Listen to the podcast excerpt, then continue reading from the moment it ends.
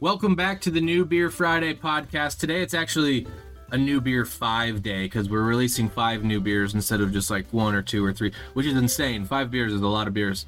Um, so I'm going to jump right in because I'm keeping this thing under two minutes because I respect your time.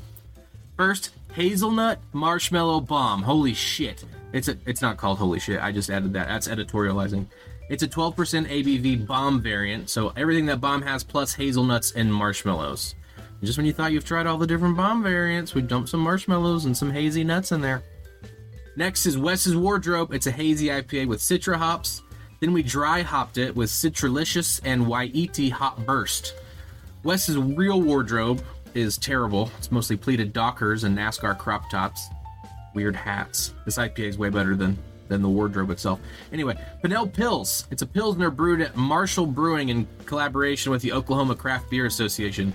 We love collabora- we love collaborations, we love Pilsners, we love long weekends. You have all three today.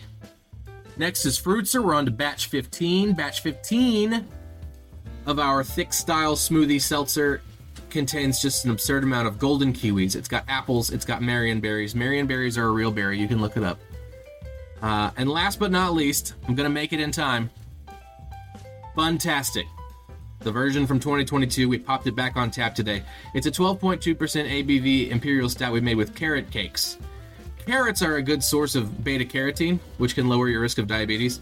But carrot cakes and uh, carrot cake imperial stouts, I don't like. I'm not. Again, I, I think I've said this before, but I'm not a doctor. They will not lower your risk of diabetes. Tastes real good though. Have a great morning.